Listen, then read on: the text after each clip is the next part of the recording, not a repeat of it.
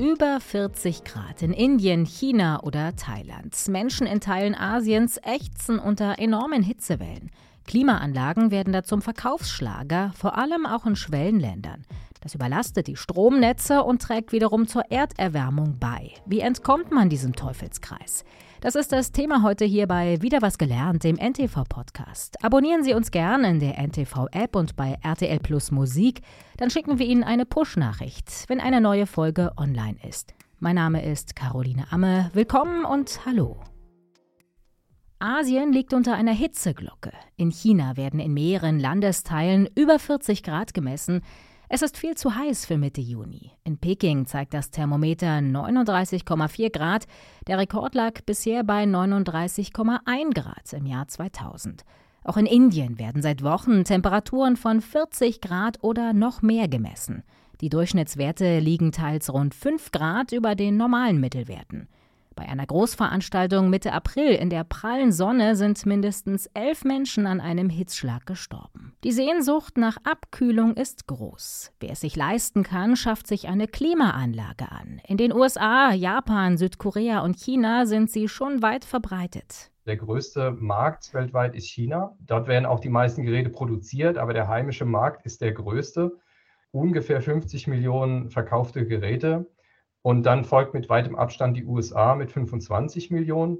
Und dann kommen verschiedene weitere Weltregionen, die liegen so zwischen sieben und zehn Millionen verkaufter Geräte. Da ist Europa zu finden, Indien, in Japan sind es ungefähr 10 Millionen, Lateinamerika ungefähr 10 Millionen, Nahosten auch ungefähr 10 Millionen. Allerdings, das sind die Zahlen für 2021. Man guckt sich natürlich auch mal an, wie war das im Vergleich zum Vorjahr. Und da war Indien mit einem Plus von fast 23 Prozent der größte Wachstumsmarkt. Das war Daniel de Graaf, wissenschaftlicher Mitarbeiter beim Umweltbundesamt.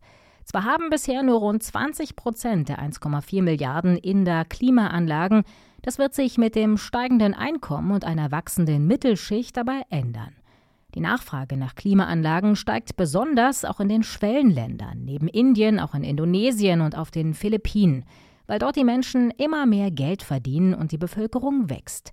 Bis 2029 dürften mehr als eine Milliarde zusätzlicher Klimaanlagen verkauft werden, erwartet das Wirtschaftsmagazin Bloomberg. Momentan liegen wir in etwa bei 120 bis 130 Millionen an verkauften Geräten pro Jahr. Die Tendenz ist steigend und es gibt Langzeitprognosen bis zum Jahr 2050, die davon ausgehen, dass der Bestand im Vergleich zum Jahr 2015 sich in etwa verdreifachen wird eben aufgrund des sich erwärmenden Klimas zum einen und zum anderen, dass sich immer mehr Menschen, insbesondere in den Schwellenstaaten, Raumklimageräte leisten können. Die Länder, in denen die Nachfrage nach Klimaanlagen am schnellsten wächst, sind stark auf dreckige Kohlekraft angewiesen.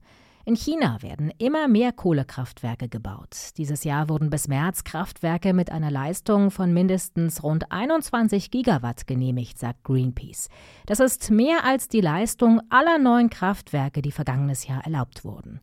In China wurde vergangenes Jahr fast 60 Prozent des Strombedarfs mit Kohle erzeugt. In Indien sind es sogar 70 Prozent. Dort werden auch neue Kraftwerke gebaut, um den Energiebedarf zu decken. Dadurch droht die Klimakrise schlimmer zu werden. Klimaanlagen funktionieren zwar ähnlich wie ein Kühlschrank, fressen aber viel mehr Strom und tragen deshalb zum Ausstoß von Treibhausgasen bei. Der Strom muss irgendwer herkommen. Und auch wenn wir in Deutschland ähm, beachtlichen Ausbau der erneuerbaren Energien hatten, wird doch noch viel über Kohle bereitgestellt. Und damit hat man natürlich einen entsprechenden Einfluss auf das Klima durch die dadurch bedingten CO2-Emissionen? Wenn alle ihre Klimageräte anschalten, ist das für den Einzelnen nicht nur sehr teuer, sondern das überlastet auch die Stromnetze. Im heißen Südchina ist der Stromverbrauch Ende Mai sprunghaft angestiegen. Die Stromnetzbetreiber verzeichneten Spitzenlasten. Vergangenes Jahr mussten die chinesischen Behörden wegen der Hitze den Stromverbrauch sogar drosseln, weil Klimaanlagen und Ventilatoren auf Hochtouren liefen. Auch Vietnam schaltet wegen Hitzeengpässen immer wieder den Strom ab. Und es gibt noch einen Grund, warum Klimaanlagen schlecht sind für die Umwelt. Sie werden mit giftigen Kältemitteln betrieben, die aus den Anlagen austreten können. Das ist eigentlich ein hermetisch dichter Kreislauf. Trotzdem haben Sie da Havarien, dass eine Leitung beschädigt wird oder dass die Teile nicht ganz sachgemäß miteinander verlötet worden sind, dass sie also schleichende Leckagen haben, dass sie ein, zwei, drei Prozent im Jahr dieses Kältemittels verlieren. Mittlerweile kommt im Wesentlichen der teilfluorierte Kohlenwasserstoff R32 zur Anwendung und der hat ein sehr großes Treibhauspotenzial verglichen mit CO2. Gemessen wird das Ganze mit dem Global Warming Potential und das Global Warming Potential von CO2 beträgt 1, das ist die Referenzgröße und R32 hat ein GWP von 750. Das ist schon niedriger als das, was in der Vergangenheit bis vor kurzem im Wesentlichen eingesetzt wurde aber es hat immer noch eine erhebliche Klimawirkung, insbesondere vor dem Hintergrund, dass immer mehr dieser Geräte verkauft werden. Diese klimaschädlichen Kältemittel, kurz HFKW, sind also viel schädlicher als Kohlendioxid. Einige Zeit lang wurden sie als Alternative zu ozonschädigendem FCKW genutzt, als die Ende der 1980er Jahre verboten worden sind.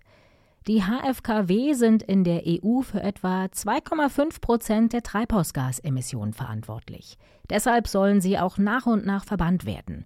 Das könnte die Erderwärmung bis zum Ende des Jahrhunderts um 0,3 bis 0,5 Grad verringern, sagen UN-Experten. Trotzdem sind diese Kältemittel noch in den meisten Klimaanlagen zu finden. Dabei gibt es längst klimaneutrale Alternativen, unter anderem Propan, das auch für Campingkocher oder zum Heizen genutzt wird. Indien und China sind Vorreiter. Dort sind etwa zwei Millionen Geräte mit Propan als Kältemittel installiert, sagt Daniel de Graaf. Das Problem, wer schon eine Klimaanlage hat, kann sie nicht einfach so umrüsten und Propan einfüllen. Umweltfreundliche Klimaanlage ist so ein bisschen wie umweltfreundliches Auto. Also ein umweltfreundliches Auto in meinen Augen gibt es nicht. Das heißt vielleicht Fahrrad.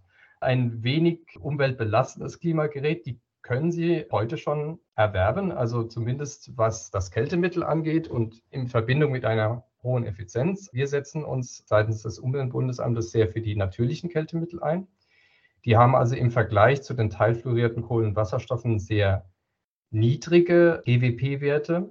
Wir reden bei Propan, das ist der Kohlenwasserstoff, der da eingesetzt wird, von einem GWP von 3 verglichen mit GWP 750 bei R32. Da sehen Sie, da kann man also die Klimawirkung schon fast vernachlässigen.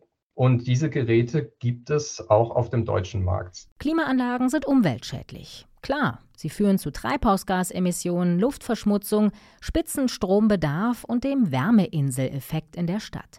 Doch sie retten auch Leben, steht in einem Bericht der Forschungskooperation The Lancet Countdown. 2019 haben sie schätzungsweise 195.000 hitzebedingte Todesfälle bei über 65-Jährigen verhindert. Und Klimaanlagen können sich auch auf die Wirtschaftsleistung auswirken. In Indien haben Forscher tausende Fabriken mit ganz unterschiedlichen Kühlmethoden untersucht. Und sie haben herausgefunden, dass die Arbeiter mit jedem Grad Celsius mehr 2% weniger produktiv sind.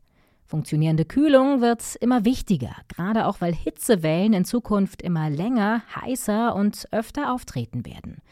Dafür braucht es nicht immer die neueste Technik. Ventilatoren zum Beispiel verbrauchen nur einen Bruchteil des Stroms von Klimaanlagen.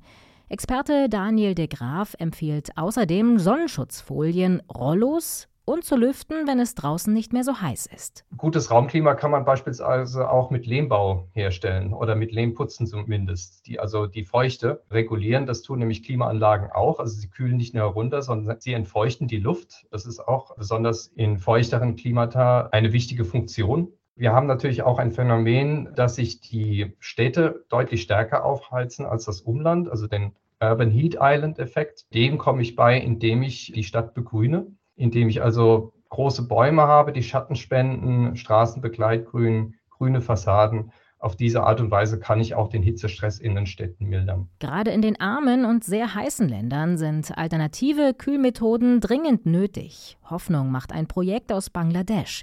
Eine selbstgebaute Klimaanlage aus alten Plastikflaschen und ohne Strom hilft dort dabei, die Temperatur in Häusern um 5 Grad zu senken. Das war der NTV-Podcast Wieder was gelernt. Ich danke Ihnen fürs Zuhören. Lassen Sie uns gern ein Abo und eine Bewertung da. Wir freuen uns darüber. Und wenn Sie ein Thema haben, was Sie beschäftigt und was wir hier auch mal besprechen sollen, dann schreiben Sie uns gern an podcasts.ntv.de. Ich bin Caroline Amme. Bis zum nächsten Mal. Machen Sie es gut.